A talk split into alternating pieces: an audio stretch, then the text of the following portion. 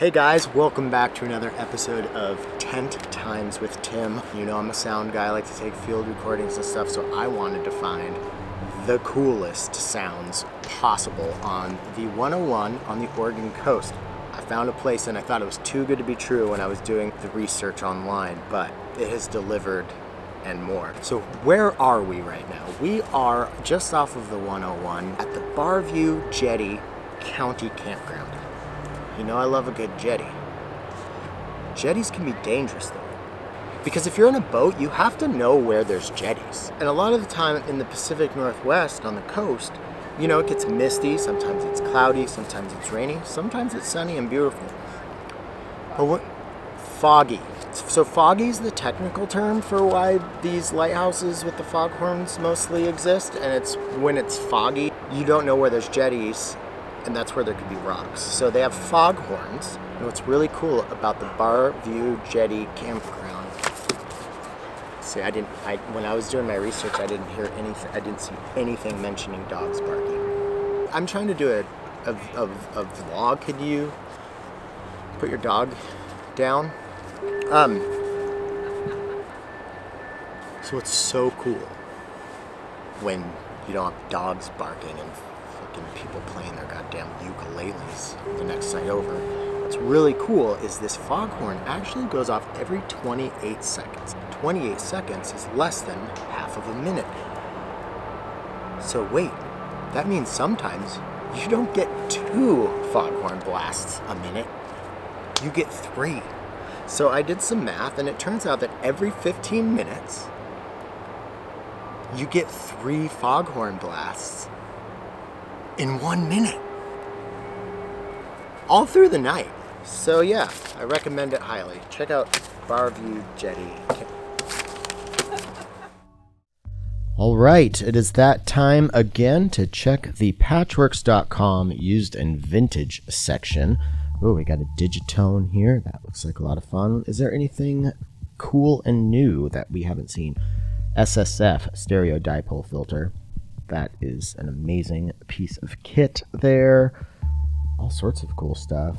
Matrix Brute. That's a super powerful synth. Ooh, another SSF Autodyne compressor. That is on my list of. The Octopad is still there. It's dropped down to $400. Oh my gosh. Oh, what else do we got? Ooh, Oberheim OB-8. Oh, the keytar's still there. I know a lot of you out there are just dying for a keytar. Look at this, a Metron.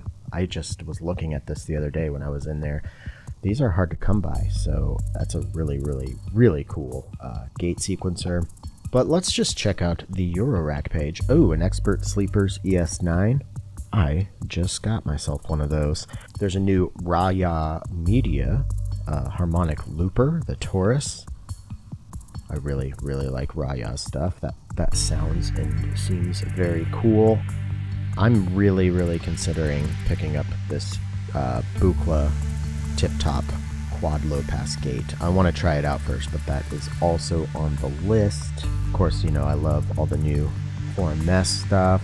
I picked this module up from Patchwerks probably 3 or 4 months ago, the Tip Top Audio Buchla, Source of Uncertainty, and I love this module. It is so cool. It is such a powerhouse for CV. Yeah, I can't go through all of these modules, but before I leave this segment of the show, I also want to let you know that there is a Halloween sale, so if you use the discount code SPOOKY10, at checkout, you will receive 10% off of your purchase at patchwerks.com. patchwerks.com.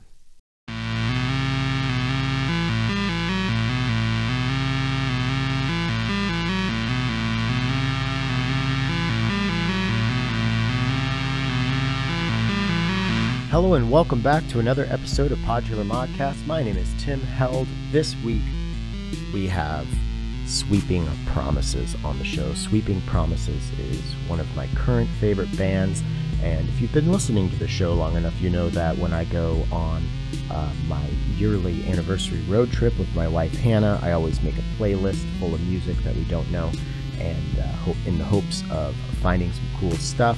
and also, cementing the memory with a sound, so when we listen to that music in the future, it makes us all nostalgic and stuff. And Sweeping Promises was that band for this most recent trip.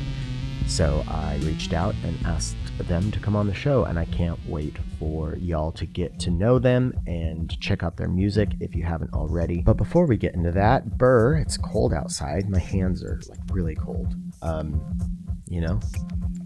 The seasons are a-changin', or as Tom Petty once said, the leaves, they are a-changin'. I think that's right. But yeah, we're going to get into that chat soon. But first, some quick business.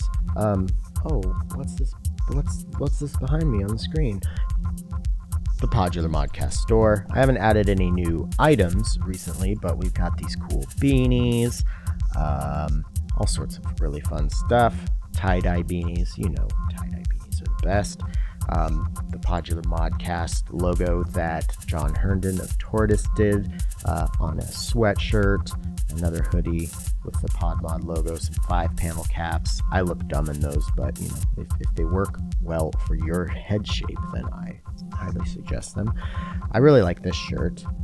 All sorts of colors, some PodMod mugs, some cups, just a bunch of stuff. Stickers, notebooks, pins. So yeah, if you would like to support Podular Modcast, go ahead and head over to podularmodcast.com. I'd also like to say thank you to everybody who supports Podular Modcast on Patreon. If you would like to support the show, head over to patreon.com/Podular Modcast. I just shared some super secret information on the Patreon page, so if you are a patron, go check that out. And if you would like to get in on that secret information and future giveaways, which I'm going to be doing very soon, that will be cassette tapes. I even made some of my own mixtapes, my own music, so I think I have 8 of those or something, some patch cables, all sorts of fun stuff. Once again, that's patreon.com/Podular Modcast. And finally, before we get into this episode, I just want to share some cool sounds that I have made so far with the Qubit Mojave. It is a super fun granular module that has a lot of really unique features that I have not seen on other granular modules. And one of my favorite things about it is it's really good with feeding percussive stuff into it with the right settings and creating all sorts of really cool granular glitchy beats. So yeah, let's check out some sounds of me running my Roland V drum through the Qubit Mojave, and then we'll get into this chat. I had just packed up all of my film equipment, but I had to set back up again because my wife made a really astute observation. She said, I think it's happening more often than every 28 seconds. And I thought to myself, no, the internet wouldn't lie. So I got the old stopwatch out. Turns out it's every 15 seconds. So, remember earlier in the video when I said I thought it was too good to be true? Well, what's the opposite of that? 4 times a minute. We were only going to stay here for one night, but I think we might have to shuffle things around.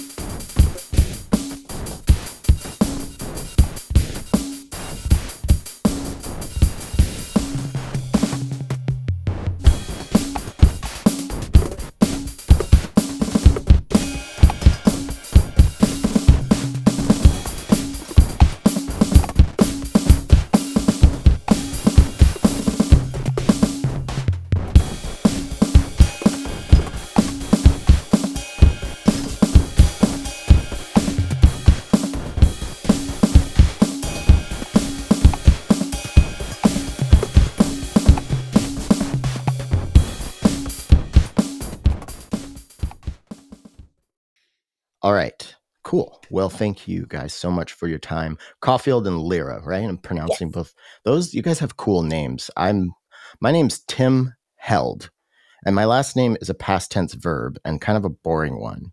So I always, have a little bit of, I wouldn't call it jealousy now because I'm almost 40, but I'll call it like, vicarious living when I meet people with names that I think are cooler than Tim. So yeah. And now I put you in the awkward position of having to respond to something that was really lacking any substance at all. So it is an honor to be held by you in this forum. And nice. I like that. See, now that was just what I needed. Somebody to turn my perspective. I'm looking off the mountain this way, but you're like, hey, there's something that way too. So Lira, I know that you and I chatted on Instagram about this, and I'm not sure, Caulfield, if you know, but I'm just going to set this up for the guests. Me and my wife went on our annual road trip anniversary. So we always take a road trip somewhere and camp for about a week and just try to go to cool places within, 9-10 hours of Tacoma, Washington. And when we do this, I always spend about a week or two before building a playlist full of music that we are not familiar with, because I've always, I found out at an early age that music has this power of being able to be sort of a time capsule. And I like to have this time capsule effect with the road trip. So we get into this new music, we start finding new stuff, and then now, certain albums will always give me that feeling that I had from that time. And this year we did a post-punk list, and every time a song came on where I was like, oh, this is good, let me see who this is, 9 times out of 10 it was you guys. So I got to the point where I just added both of your albums. Like, I didn't even try to find the songs because I just had a handful of songs from the albums, and I just added both the albums to the playlist. And yeah, I know that I'm interviewing you and I am rambling on and on, but I'm going to tie a bow on this. And I think what I'm so drawn to you guys, like what draws me in so much, is I feel like with a lot of, especially with rock pop music, there's not a lot of new ground to cover. I feel like that, it's not that it's limited, but it's a genre, and there's characteristics of it. And what I found out recently that I really like is finding people who can take the good parts of all these, all this pre-existing kind of genre music and put their own voice on it and make it new and fresh somehow. And I feel like both of the Sweeping Promises albums are that, and they are front to back bangers. Like, another thing I really love about them is every time I listen, I have a new favorite song. I'm like, oh, you got to check this song out, when I'm telling my friends. And then I'll the next day I'll be like, okay, I told you to listen to that one, but if you haven't, maybe start with this one. And it's always switching around. So again, I put you in an awkward spot to where I haven't asked you a question, and I've just, but I guess I want to say thanks for all of that. That's my big way of saying thank you. And Sweeping Promises will always remind me of our trip down the 101. And I think it was our best trip yet, and one of my favorite vacations of all time. So y'all are going to be forever and intertwined with that. So I love that aspect of music. So again, thanks for that. Thank you for telling us that story. It's so beautiful, and just really means a lot to us that we were able to play a small part in, the celebration of this, love and this adventure that you went on and this tradition that you have. And we're really happy to be linked to such a beautiful memory. Awesome. Yeah, it's and I love, say what you will about today's world of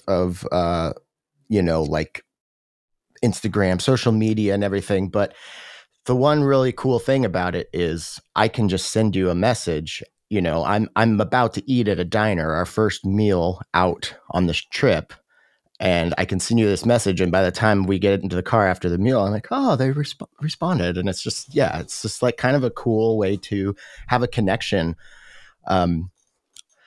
So There are a lot of directions I kind of wanted to take today, but I kind of want to just start with where maybe just each of you kind of take a few minutes to say where you're from, where you grew up, and what was like, not the music that made you want to be a musician, but do you remember the first artist or piece of music that got into your young mind and made you realize that music was the jam, you know, the business?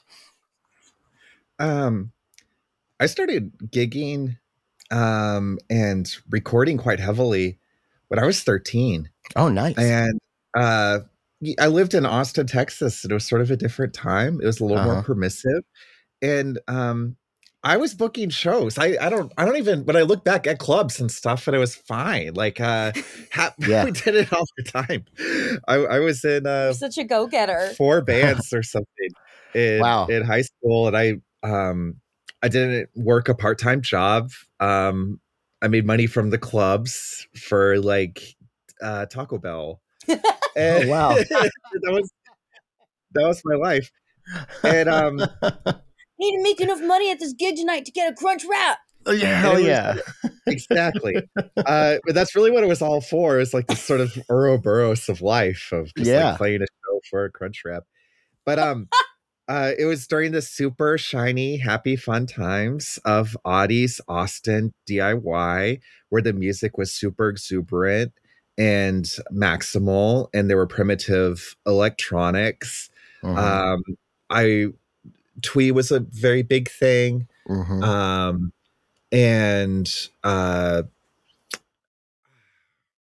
I was kind of, as a teenager, I was wanted to be a part of that indie pop show that kind of that time that I've never really seen again, of just people living in houses very, very cheaply and making sort of like plastic happy music. I had listening to Animal Collective. I don't know, like that kind of stuff. Around this time, I was living in Kalamazoo, Michigan. I was actually going to grad school, and I quickly just made friends with the music scene and started spending more time there. But yeah, it's totally what you described. You know, we were recorded. You know, there was a house with my bandmates that had all their roommates had other bands, so there was multiple practice spaces in one house, and you'd have to like coordinate when your practices were and all that. So yeah, it was a really fun time. Can I told this story actually at a show once. I just grew up this way. A lot of my friends lived in houses together in for bands, and their rent, you know, it'd be like 3 to 4 people to a house, and they would pay about $100 a month in rent. And they'd, you know, work like they'd have a part-time job 10 hours a week or less. And it was more sustainable than life now. Like, totally. You know, you just gig once or twice a month. And you have like a studio in your house. And I knew quite a few people who lived that life. That's so cool. Yeah, I think a lot of like the Midwest towns in like Austin and some of the, you know, Athens and stuff like that, they all, I think, you know, if you're in one of those towns with a cool like indie scene, there was always like at least some house shows you could play in a small community that you could kind of like coalesce around your interests and whatnot. But I thought, you know, when I turn 18, I'm just going to do that because it was so pervasive. I ended up going to college instead, but and that's where I met Lira. Okay. Yeah. Okay. Cool. So Lira, what was your version of that story? Well, I feel like my first memories of music were listening to ABBA and Lata Mangeshkar on cassette tape, because my mom had like a very eclectic cassette collection. And so I just remember like my earliest memories of listening to music are just like all her tapes of like, I don't know, like soft rock or 70s, you know, folk or whatever, like, you know, Indian classical music in a tiny little boombox by her bed. And she would play them for me at night before it was bedtime. And so there was just always just various forms of pop music playing throughout the household. Can I interrupt you for 1 second? Something just fell into mine, and it's actually a question I was going to ask later, but I don't want to forget now. This all makes sense, especially ABBA, you know, and this like eclectic mix of pop music and right before bed, because, you know, like that's, you know, you go to bed and then your brain's kind of reworking all that stuff. And now I don't think I need to ask, how is it that y'all are so good at writing poppy vocal hooks? Like even your verses are like chorus, like catchy, but like in such a tasteful way. So I think I get it now. Sorry to interrupt, but yeah. It's all the ABBA. It's yeah. Swedish, I mean, come on, right? Textures. Yeah. Oh my gosh, so much ABBA. So, like my mom would like sing that song Chiquitita, but you know, like not know all the Spanish or whatever, and sing it in her like mangled, like, you know, Bengali accent, which is really funny. Because if you know my mom, you know that she's always singing. She is like, when she's not talking your ear off, she's singing at you. So, now, did you get that from her? Are you like, if you're by yourself doing house chores or something? Because that's how I am. My wife has to be like, hey, all right, let's cool it. Maybe can you sing a different song? I'll sing the same like verse to chorus for like an hour, and I'm like, I'm practicing. Did you sing growing up? Like, were you in choirs or anything? No, I was never trained. But well, this is kind of a funny story. But my dad's dream when he was a kid was to be a singing soccer player. So take that. And he never learned an instrument. But when I was in early grade school, like when big Laserdisc karaoke, like the record size Laserdisc karaoke. So he bought a karaoke machine, and he did what he called dinner shows, where they would charge like a cover at this little place in Roslyn, Washington, this tiny town in Washington. And he would have a set list of karaoke songs that he'd sing. And so like that kind of expanded into doing like parties with karaoke, and then also like wedding DJing stuff. So we had a karaoke machine in the basement of my house, and my parents were always like having parties. So I grew up singing karaoke. He did this thing called kids karaoke, where he tried to get like kids to come in and do it, and no kids from the community did it. So he would make me do it. And so, yeah, he'd make me. Well, I mean, it was my jam at the time, but Hank Williams Sr., I got "Lovesick Blues" was like my first like real karaoke jam, and then I sang in bands, you know, through high school and all through college. But then I like started to hate my lyrics and what I couldn't do with my voice. I hold lyrics very high on a pedestal, so I started just doing like weird experimental electronic, and that's where I'm at now. But I sing a lot, just not in anything that I release. Yeah, I'm glad that you sing. I feel like more people should sing. It's like as far as like what music does, like playing guitar, playing drums. It's that visceral. That's that connection. That's that. You get lost in it. You become the task type thing. Singing is just so much more powerful. I can, you know, if I'm singing along to a song with beautiful lyrics, like my voice will crack because I'll feel like I'm about to cry because my body is tingling with the emotion of the song. And that's like one of my favorite feelings in the entire world. Yeah. And I just got to a point where I'm like, this is for me. I don't necessarily need to do any, I don't need to release this. Like, I don't need the validation from outside. Like, this is just something I really enjoy doing. So, yeah. I feel like I've talked way more. The validation.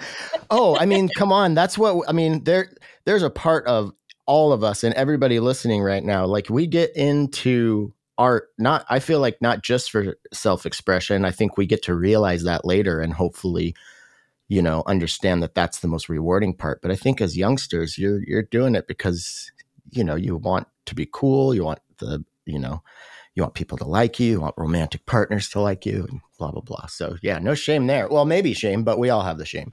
Well, it's more going back to your point of being able to have this like kind of field of communication. Like, I don't know.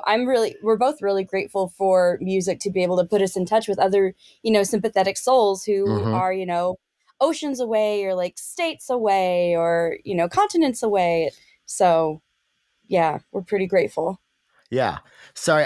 So growing up, listening to ABBA, your mom singing all the time. Where do we go from there?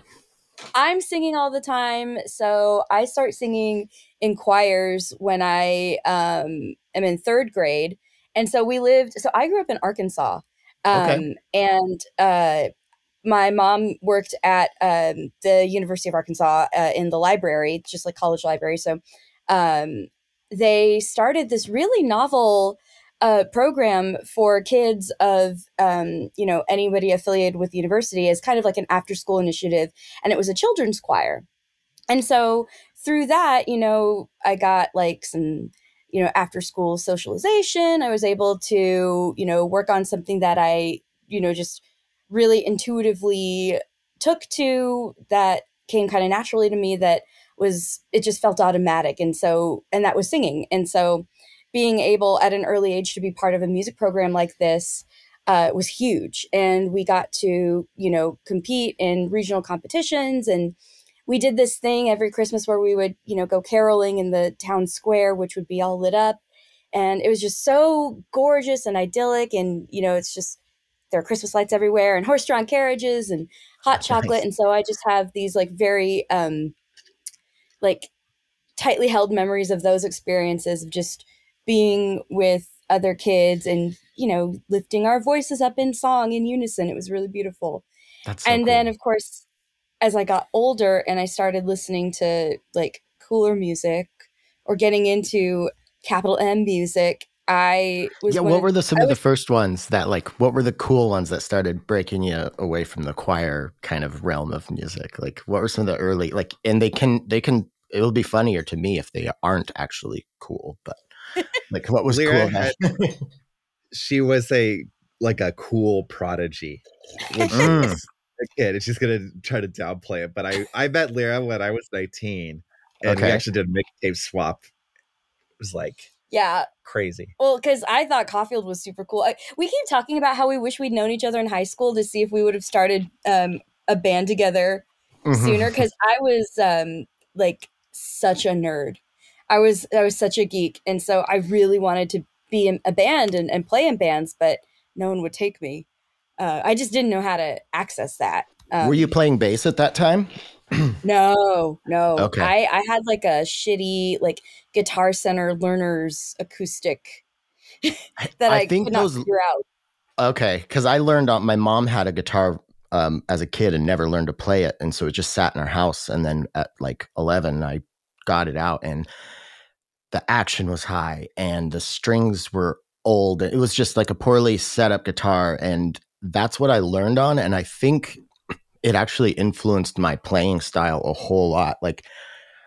I think I just, there were certain, because of the effort that it took to actually make chords on this and hold all the strings down without dampening all the other ones. I think it made my technique a lot better because it was a shitty guitar. So, yeah. But you didn't really play it much? No, not at all. No, I took piano lessons kind of sporadically throughout childhood, and I had a really cheap Yamaha keyboard that I would try to write on, but there was just a block between having ideas and executing them, and I totally get that. Yeah. I'm still working with that. Yeah. Oh yeah, it's a lifelong challenge. Yeah. But yeah, let's see. One of the earliest cool bands that I was introduced to that I had no idea who they were until later in life was Kraftwerk. Oh, and cool. This came about in a really roundabout way. So my mom, again, working in at the U of A, she would oftentimes babysit for other grad students or professors who had kids. And so there was this British couple who she babysat for, and they had this Kraftwerk cassette, and it had the song Pocket Calculator on it. And so I was just I would just be reciting the I'm an operator with my pocket calculator over and over. Yeah. No context other than this is a funny song about a calculator. And then later on I was oh, that's them. Yeah. Yeah. Autobahn was the one for me that really cracked my head open. That was liked that one. Which is funny you bring Kraftwerk up on Caulfield. I just really quick wanted to ask you I'm sure you're into all sorts of experimental or kind of more obscure music. And the reason this is kind of the part of the reason I wanted to talk to y'all is because I kind of, through your production and the way that you just present your tracks, like I can tell, I knew that. And that to me is really, that's fucking amazing. And you guys do it really subtly too. So like, yeah, well, let's not, I want Lira to be able to finish her story, but like, that was one of the things that I'm also so excited about with your guys. We should get into it. That's really that's more interesting than me being like, I like Joy Division. I'm 13.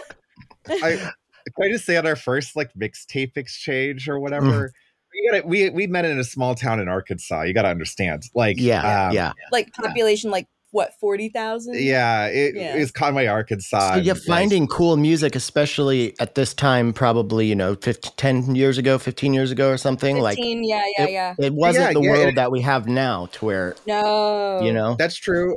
It is the dark force of the internet were kind of not as there, right? Mm-hmm. It really indicated something when people were into kind of deeper stuff that they.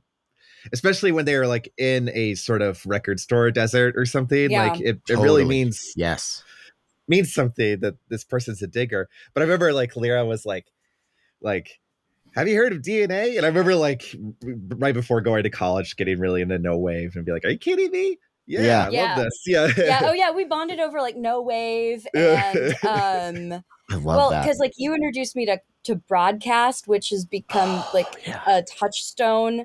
Again, within like, the synthesis world, but then also like just exquisite pop, songwriting. One of the best. Shit. Yeah. Yeah. One of the best. And that Barbarian Sound Studio. Oh my God. Oh, yes. Of course. Absolutely. So fucking good. Yeah. We just made our own little dyad and we just kind of attached to each other and made a sort of world of shared references. That we continue to build on. But about the production, I'm glad that you like it, for better for worse. I'm glad that you're not on Reddit being like another album, ruined by Caulfield. Yeah. Well, I was gonna ask how much like of a hand, like I get the sense that you guys like are the producers or work like very closely with a producer and have like most all of the say and whatnot. Like that's the sense I get. It's just the two of us. That's so cool. Yeah. And to finish. Yeah, I mean, so this is, I'm one of the crazy people that as far as like the producing of an album, like making, writing, everything, my favorite aspect of the whole thing is actually mixing what I've actually, because writing's the hard part. Mixing is where I get to really have the fun and make. So yeah, I've had other people mix my music and it's been good and everything, but like I really need to have that control, I guess. So yeah, that's cool to hear that. And so I want to say like, because I mean, you guys are like, I think the Sweeping Promises project, because I know you guys have a bunch of other projects. Pardon me, my coffee's giving me hiccups. There's obviously a garage element, the post-punk element. So it's like, for me, it's like garage, post-punk, pop, rock kind of mashed into one. And I think at first listen, you could say like, oh yeah, this is like recorded like a garage rock album. But that's not the feel that I get from your production. It is similar. It's within the same maybe family tree. But like I said, I feel like I hear experimental, like I don't know the track, but I swear there's one track where you have the entire track like with like sidechain compressed by the kick and just ever so slightly. Am I right about that? Is there one that just kind of slightly flexes and pulses on the new record? I think you maybe not have done that, but I don't sidechain. Okay. But yeah, there was something going on there. Yeah. Well, actually, I guess technically maybe you could call that sidechaining when you put the whole mix through a compression, and then it's sort of mixed in. That's technically a sidechain. So it could kind of have like a pulsing type of feel. But I'm usually not a big fan of that technique. Yeah, no. And that's, I totally get that. And like I said, I wasn't even sure if that's what I was hearing because what you do is so subtle, because that's like usually what I'm listening to after I get into it. Like I can tell generally if I like the production style, but if I really start to hone in on liking the songs and the production together, then I start like switching my brain into like, what are they doing here? And yeah, I felt like there was something I couldn't figure out, but that was my best guess. But I wasn't even confident that that's what it was. But yeah, there's just this like griminess and it's almost like there's a distance to it. Like it sounds like the music's far away, but it's also punching you in the face at times. Like, I don't know. I just love it. The new album was recorded in our new studio, which is very reverberant, and okay. And we wanted to use really reverberant spaces. We actually went on the search to find the perfect space. And I like a type of reverb that's sort of defamiliarizing, mm-hmm. and I like a non-exultant reverb, if that makes sense, for like a reverb that doesn't make things sound like cathedrally. Yeah, exactly. Like a shrine that's like especially now, monumental reverb or something like literally vaulted. Yeah, yeah, yeah. Totally. I like a type of ambience that sort of renders something I don't know, like weird or something. Like now, yeah, like you're not supposed to be there. Yeah. Yes. Oh, I love that. That's a good way to describe it. Yeah. Well, this is a super nerdy technical question, but have you like done any stuff where like taking impulse response from places where you really like the reverb and then like making your own reverbs in like DAWs? That doesn't work. I've never done it either, but I know a lot of work. I've never been convinced that is a thing that is transferable and mappable. I've never done it, but I know people really like to be convinced. To be fair, I haven't really tried myself. I've been party to sessions that have tried. I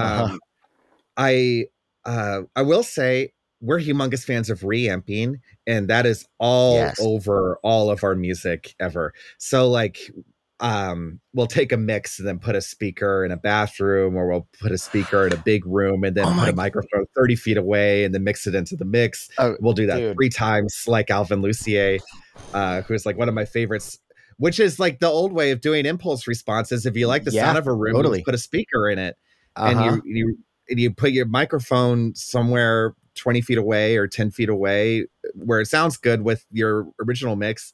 That's if you like sidechain compression, I would recommend doing that, like sidechain ambience. That's so funny because I'm like planning on doing that. Like, I don't know if you can see behind me, but I've got a little Roland V drum kit, which it's got the old brain. Like I have spent the last year, I played drums in high school, had to sell my drum kit, and then didn't have a drum kit until a year ago when I got this. And I've just been playing relentlessly, and it's taken me a year to find like to mix all the voices on there, like to a point where it doesn't just sound so cheesy, but it still sounds a little cheesy. And I don't really like to work with MIDI too much. I know I probably should, but my idea here is because I want to make like, I almost wanted to take like Sweeping Promises kind of the idea in my head has been like Deerhoof, Sun, Mount Erie, and Bill Callahan. Like I want to like try to see if I can mix all those together and do something. And that so sounds making awesome. These if I can pull it off, it'll be awesome. But those are pretty big. Those are all very big shoes to fill, but like my own take on all of that. But so yeah, I want to do like, I've got a pretty decent tube amp, and I want to like do a lot of reamping. And I was thinking of finding like, I want to find like weird, like pedestrian tunnels that are really long, and just like try a bunch of weird shit and do exactly what you said, like mix that reamp in with the original. And I'm even thinking, I don't know if it'll work, but like enveloping the volumes of each, but so subtly that you can't really tell when one is more prominent than the other, but that could just be confusing and phasing could be an issue. But that's kind of where my head's at. Oh, it's good. I do that all the time. Nice. I'll mix ambient reamps as like with like different song sections. And stuff. Oh, nice! Like how you would mix like a master compressor or something. Right, right. That's so cool. Yeah, I like it. Our first album, we sort of it was recorded in a somewhat illicit space. There's like a laboratory. And I think a lot about the impulse response thing and like the idea of digital reverb and be able to like model your own room at a time when musicians can't afford real estate, you know, like I think about that all the time. Like in the 70s, musicians had access to caverns and now I believe we don't. Mm-hmm. But I think when I go through that debate in my head or that thought process, I conclude that we need to break into more spaces and we need to cause noise pollution. And I think you should go into a tunnel that you, or like a parking garage or something that you don't belong in for your reamping, because it's just right. It's just karma. Sweeping Promises says become ungovernable. Yeah, exactly. I love it. I just had another question then. Okay. So y'all are tracking yourselves, mixing yourselves. So like, do you have like mix sessions once things are tracked and then like, just like hang out in the studio and then, you know, like, is it an over the shoulder Lira for you? Is it like kind of hanging out? Cause what I did when I was learning how to mix, when I was in a band with my friend, he was the guy who did everything.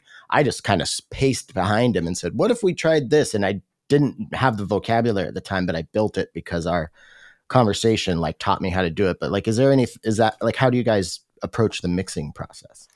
That's pretty much it. I think it's like 95% Caulfield, and then like I have some input. I guess I sat next to you, but you do like all the preliminary, because Caulfield, like he'll even like pre-mix stuff as we're recording just to get things sort of.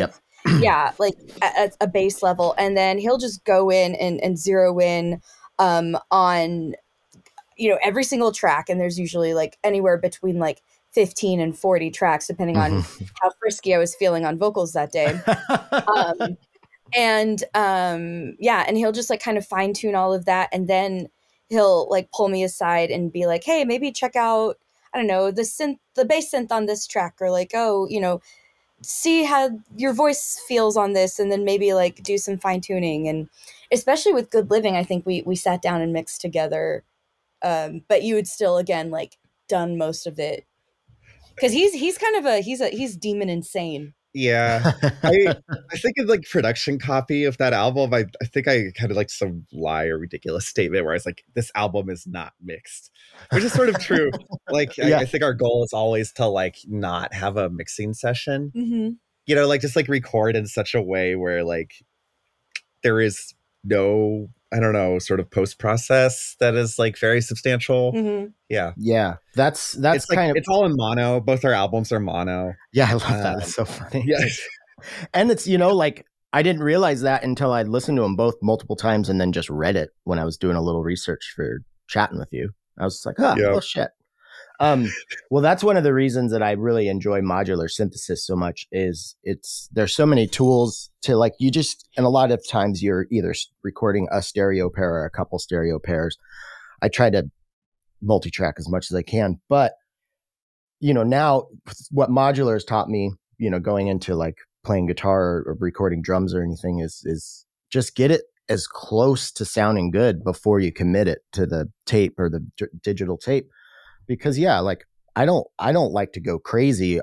I mean, it's compression and EQ. That's the stuff that I'm like, that's the stuff I nerd out about. Just like, I'm just gonna cut just tiny here, you know, like, but yeah, I try to do as little of that post as possible. Cause I think, because you can really get hung up in the post side of things. I think like songs can get, I mean, from my experience, songs can get away from me. And I'm just kind of like, I hated it when it started, and now like I absolutely hate it, and it was way better then, and I don't know how I could get back to then, and blah blah, you know, you can had a lot of things fall by the wayside for that reason. What was it? I was gonna, Lira, I had another. So wait, so was it your guys' friendship that got you playing bass then? Yes. Yeah. So Caulfield and I actually, we met like, it's such a cute story, and I love to tell it because it is, in my mind, a literal meet cute. So I was a music major in college. I studied voice, and I was in a loose musical collective. I don't even want to call it a band, with some fellow music majors, and we were just making like really terrible, like run of the mill kind of like indie pop that was sort of in the zeitgeist of like 2008. And, or at least trying to, not even succeeding. And so we were in the basement of the music building one night, and we were just sort of, I don't know, like goofing around. And I guess I had a bass in my hands or something, just like, I don't know, not really playing, just noodling. And then this like tall, lanky guy like pops his head into the window and then opens the door and says, "Are you in a band? Can I be in your band?" And that was Caulfield. And I just like, I loved that he was just like so like bold and enthusiastic at the same time, and had such like an effervescent energy that also was like very confident. And so we became friends. Like I think I made a pun about your name, as I am wont to do. And yeah, we became friends and traded music, and then figured out that we both had like very similar tastes, and essentially just splintered off and started doing our own thing. And then started working really hard. Yeah. Well, you guys have like five bands. No, we have way more than that. We have something like 10. Yeah, it's 10 bands. I think Sweeping Promises is our 10th project together. Yeah, I think that's right. Well, that's something I wanted to go ahead, Caulfield. I don't want to interrupt this thought tag on the story. No, but. No, that's all. That's all that I was thinking. It's been so a lot. Well, I went back and I listened to, because you know, like that was such great news for me when I, you know, was doing a little research, and I was like, oh, this band that I just found and really really enjoy, they have like. The same people have like a bunch of other bands. So I've listened to, I'm going to get the names wrong because I tried so hard to remember them before this. God damn it. There's Mini Dresses. Yeah. Yep. Mini Dresses. And then there's, all right. I have to look. I'm sorry, but this is embarrassing, and I'm not going to edit this out either because we don't remember what I did. Well, we're just touched that we even looked them up. Yes. D Parts, and Mini Dresses are the two that I've listened to, and what I found from those projects, I feel like they're definitely not Sweeping Promises, and they're definitely different from each other. I can tell the same people are making it, but I feel like Sweeping Promises is almost like the culmination, like this, like, I don't know, like, cause you have a little bit of like the darker stuff, and then a little bit more of the poppier stuff, and like Sweeping, like this makes me like, bring me to one of the questions I want to ask you. And I don't know if you're going to be able to have an answer, but did you guys like set out with the goal of Sweeping Promises to make it like, let's make every song a banger and something like an earworm, and just like an all out assault on your people's like pop, whatever that part of your brain where you're just like gravitated to that fucking hook? Because seriously, like every song, and I'm not just saying this, like every song could be the single from all your albums. That's really, really kind of you to say. I think that maybe not, you know, in so many words, but more as like a guiding principle of let's, you know, take 20 minutes or less with every writing session to make something that we like, that we feel is just like really pleasing to listen to, that gets us going. And if we don't like it, and if it's taking too long, we're going to abandon ship and move on to the next idea. Okay. It was right before COVID in 2020. We were recording that album, and when I look back on it, just quite simply for me, fall of 2019. Like that was an album where I had completely given up on music, and I, in the sense of like, this might be the last album we make, and I literally don't think anyone will listen to this. And I think you could hear it in the recording, like that kind of level of just like utterly doing it for ourselves. I thought of it as a memento. Yeah. And I was going to leave, that just made me emotional. I was ending my PhD. Yeah. You know, and our, you know, all of our bands were basically side jobs. Mm-hmm. Like that explains it. Like we needed second incomes. And I've been doing that since I was 13. That was... really is how we supplemented ourselves in Boston is to gig, because both of us, we were very career minded. I was a pastry chef, Caulfield, was in academia, pursuing a PhD at Harvard. And we both felt kind of like ostracized from our respective careers for pursuing something in the eyes of our, higher ups as something that's kind of frivolous. Especially as you get a little older, you're perched like your mid. I'm assuming y'all are around the same age as me, just from the references and when in school and stuff. And I think something I've noticed. I'm sitting in my studio, which is a bedroom in the house that my wife and I have, and I'm surrounded by synths and guitars. And I'm 39, and a lot of my family, I still get it. This is over 5 years I've been doing this show. Are you still doing like the radio? You're like doing never did radio. Yeah. Like it's and then it's like, I got to a point with this where I'm, making not my full living, but it's a supplemental, like you said. And then people start maybe like remembering a little more or paying a little more attention or something. But yeah, it's like, it's a weird thing to be like in your mid 30s. And I was in academia as well. I all but thesis for a master's, but it was actually music in a deteriorating grad department at my grad school. Can I interrupt you and ask in what capacity? Because I almost pursued grad studies in musicology. So that's your field. So undergrad, I have two bachelor's degrees, one in anthropology and one in primate behavior and ecology. And the college that I went to, there were four chimpanzees who knew sign language. So I got to interact with chimpanzees using sign language. But I was mostly interested in the evolutionary side of things and the paleontological side of things. So I studied Eocene primate evolution in grad school, and I taught for my assistantship. I taught the discussion sections of a race, biology, and culture class. That's basically like what we would call critical race theory now. This thing that everybody thinks is this new thing that's poisoning it's like, no, like anthropologists have been talking about this for a while, guys. And so I I did some field work in Wyoming. I actually have a site named after me. I'm just going to go on a little side because I think it's fucking hilarious. So we're out there in the middle of the Wyoming desert. We're doing pedestrian survey. You line up 20 meters apart and you just walk. You shoot a bearing on a compass. You walk. You look at the ground. You find something. I have found this tiny little, I think it was a rodent jaw or something, little.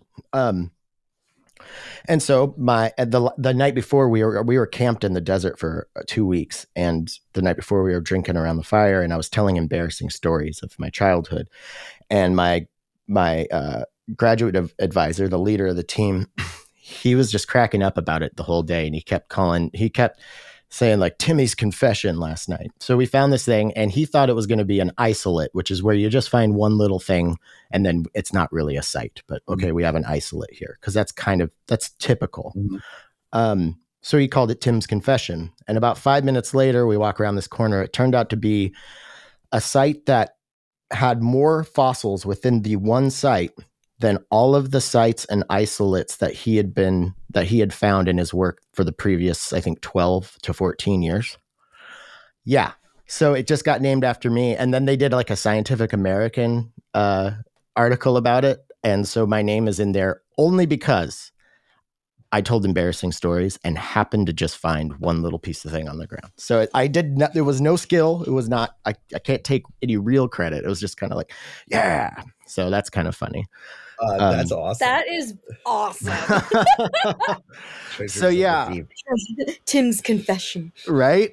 So the plan was to become a professor and do academic research. That was going to be the job. I didn't take summers off because I was just so, I partied in high school, was in metal band. And, you know, I was like, you know, because growing up where I grew up and in the world that I grew up, kind of going back to what we were just talking about with like your colleagues in the non-music world, I felt like I need to like grow up, you know? Mm-hmm. Yeah. And it was good for me, but like, yeah, I just, some bad breakups, you know, the department falling apart, probably like a little bit of alcoholism in my late 20s. Like, I was just like, I can't do this anymore. So yeah, just started doing music since then.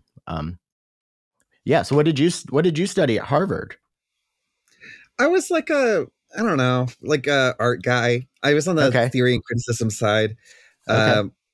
The PhD is called Visual Environmental Studies, but I taught a lot of like film and like aesthetics, some philosophy. Did you ever teach about Tarkovsky? Did you ever use Tarkovsky as a reference? I taught Tarkovsky, big time. So cool. Love Tarkovsky. Yeah.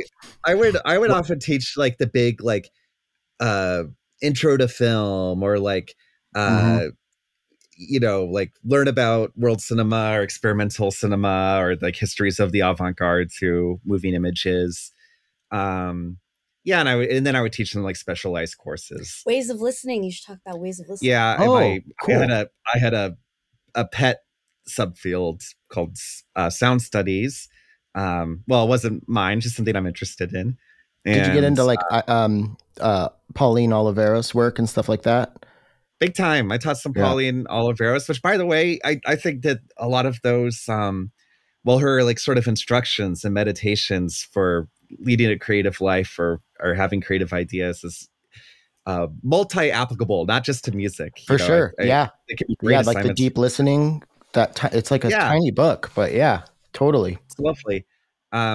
So I did teach it in the music department every now and then, but it would be about like philosophy of listening, like that kind of stuff. Love wouldn't that. It be like practical stuff. Are you familiar with Todd? It's practical in a way, but it wasn't about like notating or performing. It was more about thinking about listening or the materiality of sound and music. That is so funny because like, again, you know, getting into more experimental music and then getting into modular like really brought me into like, you know, the extremes of, you know, finding out about people like Wendy Carlos and Pauline Oliveros. And there are two things that I have gained from that I think are just absolutely have absolutely like permeated throughout my life and actually have made me be better at being a person who has to live with and around other people. And one of those things is the listening. Like I have a field recorder. I take it with me everywhere I go. I leave it recording overnight whenever I'm in the woods. Like and so whenever I'm in any environment, I'm listening to the layers. How far away is that? What's making that sound? What, you know, and it makes me more present, which I really like. And then with the patching thing is like, once I pull these chords out, this piece of music's gone. So it's almost like a Tibetan mandala or something. It's like one of those sand paintings. It's like you put all this time into it and it's beautiful, but now it's time to sweep it away. And sure, you can record it. Sometimes you don't, sometimes you do, but it's a mini lesson in impermanence over and over and over again, you know? And I think that is extraordinarily valuable.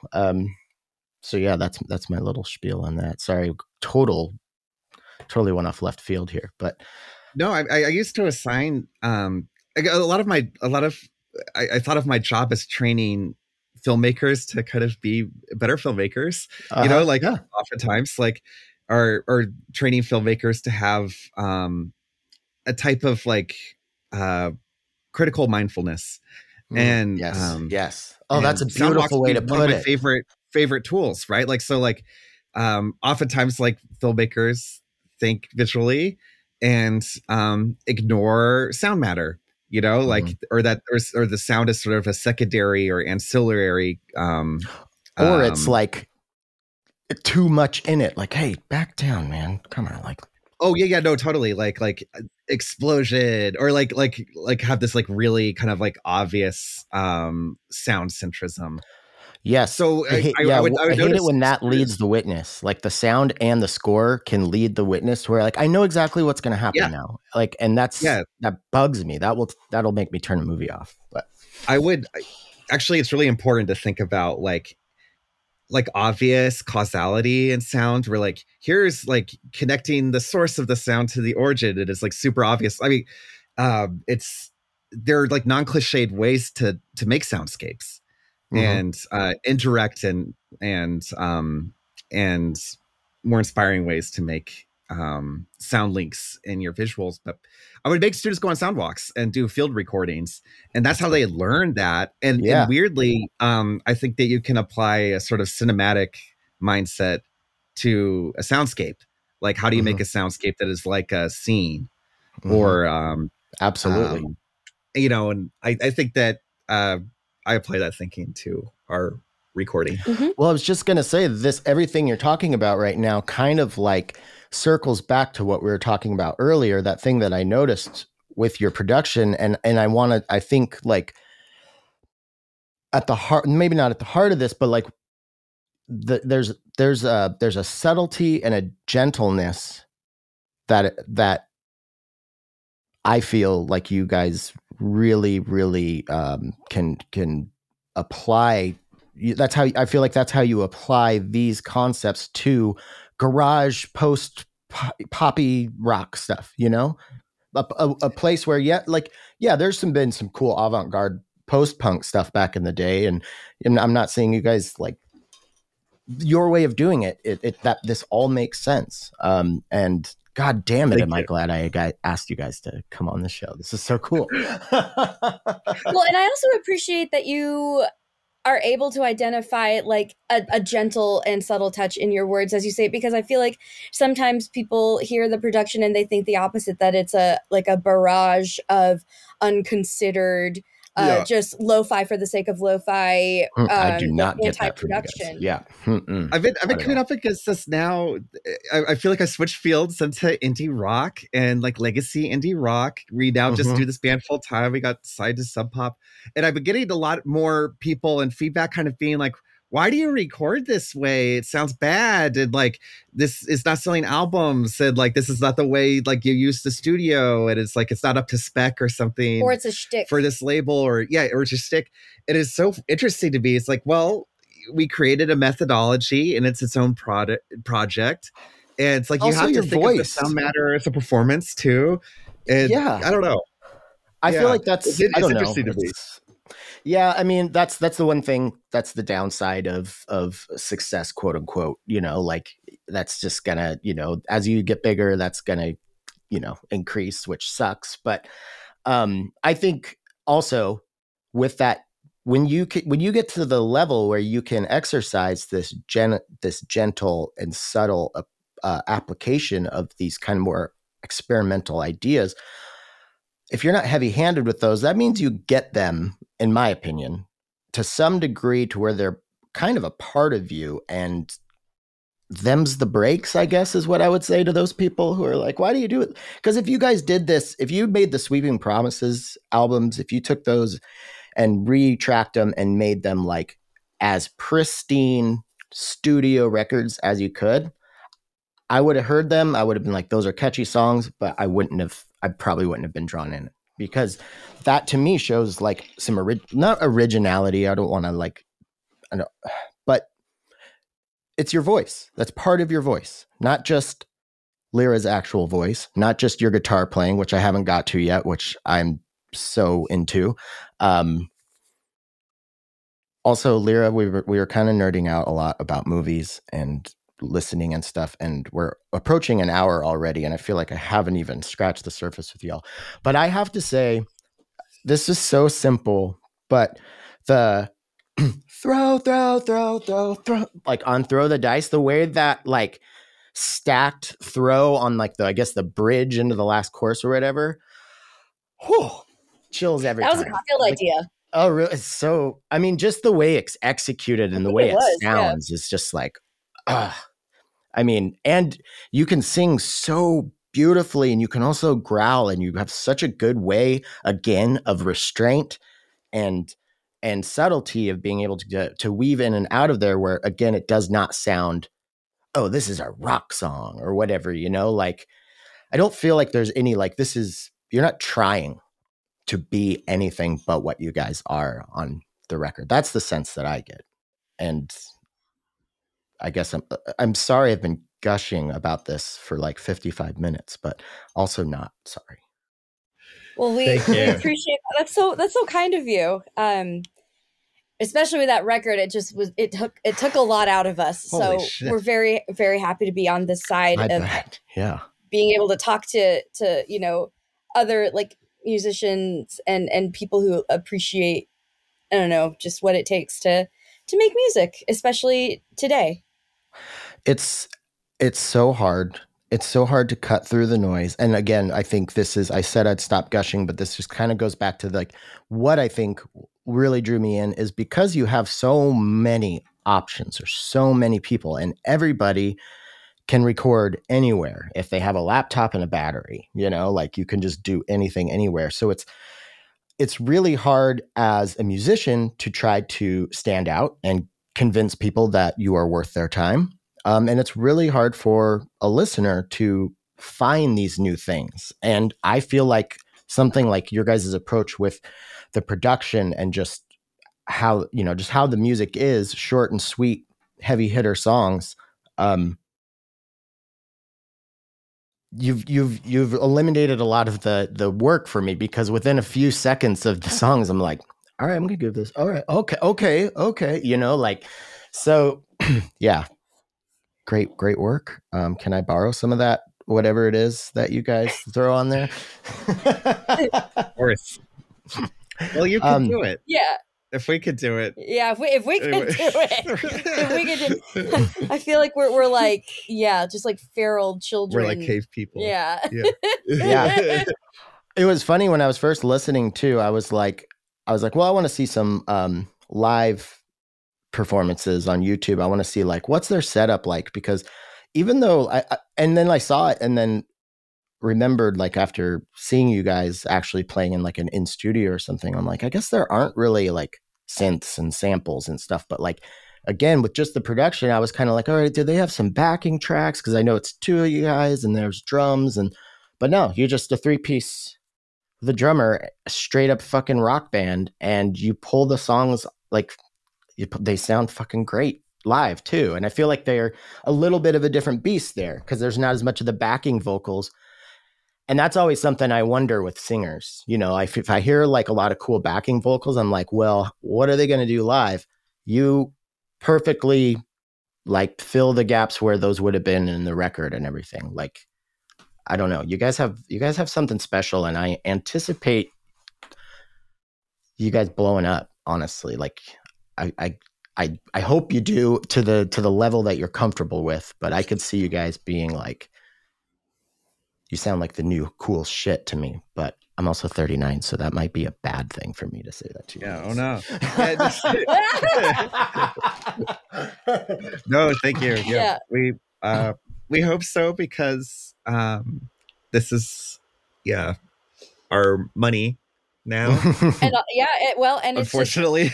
It is what we never thought we would be able to do, and we're still like barely making it, but I mean, not that money is the end all be all of like any artistic pursuit, but you have to live though. Yeah. But if that means that we're able to be creative, then we're extremely grateful for that, and we'll we never in a million years thought that we would be able to make music our living. So we're going to, do our best as long as we can. More albums to come. I can't wait. Yeah. I mean, are you guys tracking or writing or anything right now, or just focusing on touring? every day. We're tracking. We have, well, it's funny because we tracked most of a new Sweeping Promises record, and then we decided to kind of like change some things up in our recording methods. And we also acquired for both Sweeping Promises and other projects to be, you know, named at a later date.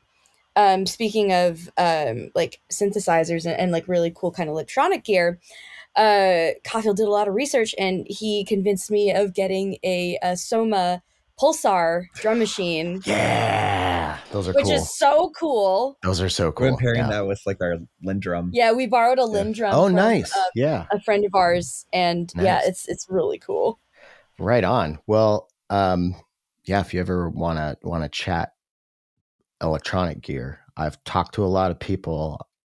I know a lot of stuff about it. Not a lot of stuff about how it works, but I know a lot of what's out there. So if you're ever like, I'm looking for this or that, send me a message. I might know what that thing is. Maybe. Mm, yeah. That's good to know. Especially and it would just be a good reason to chat. What's that? Yeah.